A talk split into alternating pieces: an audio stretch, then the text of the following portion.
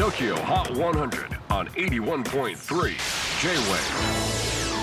クリス・ベプラーです。J-WAVE ポッドキャスティング TOKYO HOT 100、えーここでは今週チャートにしている曲の中からおすすめの一曲をチェックしていきます。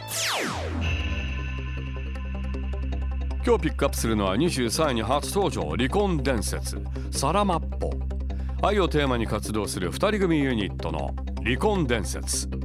これまでスパンコールの女愛が一層メロといった楽曲を TOKYOHOT100 にチャートにさせてきました。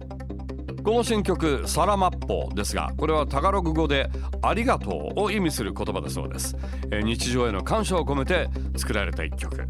ちなみにミュージックビデオもフィリピンマニラで撮影されました。チェキホー最新チャート23位に初登場。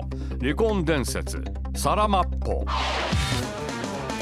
J-WAVE PODCASTING TOKYO HOT 100